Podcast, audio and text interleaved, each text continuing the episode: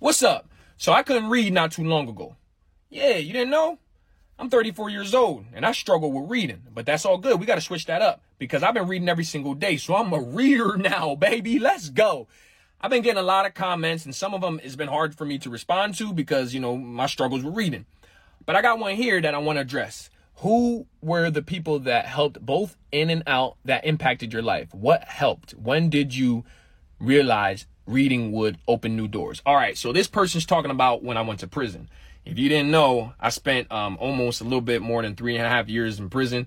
Um, I got sentenced to 54 months and uh, it wasn't easy. Uh, I will say this: when I got sentenced, I couldn't even read my paperwork. I still haven't read my paperwork. I don't even know, you know, what I got sentenced for. Most of it, you know, I know I committed a crime and I know how to do the time, but I couldn't read about most of the stuff that you know happened to me. Um, I had a great group of friends that I grew up with um, in my hometown. I love them dearly. Um, we don't speak um, that much anymore. You know, we got older and, and moved forward life, but truth, they helped me so much. They supported me through, you know, all the things that I was, you know, causing myself. I was causing myself so many different pains and problems because of my mental health issues. Now, I didn't tell many people I had mental health issues. They may have known, people already probably had known, but I didn't talk to anybody about the things that I was going through. Um, and I, I, damaged myself. I put myself through a lot and I hurt a, a lot of people in the world because of it.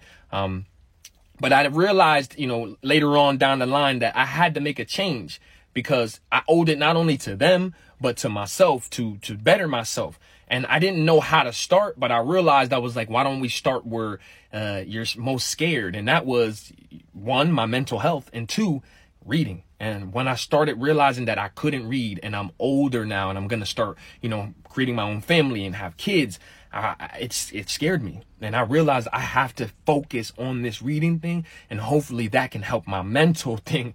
And, uh, I'll tell you the truth. Um, it, I didn't really realize it until I got to like my 30s. When I hit about 30, 31, I realized I'm not going to get any younger. And if I don't fix my mental, I'm going to get older and not have any type of resources or help, or I'm going to push every single person away and I'm not going to be able to live a life that I see myself being able to live. Um, since I've done that, uh, it's opened up doors for me to understand that I could be more than just a person who went to prison. I can just be more than just, you know, a, a, thug. You know, I can be more than the person who got, you know, sentenced for the crimes that I committed. I could be more than the things that I was doing and the, and the people that I was hurting. So I will say, you know, reading has allowed me to see things in a different perspective and, and, and look at life with, with a more clear view. So that's why reading to me is like really just so important. I hope that, you know, answers your question.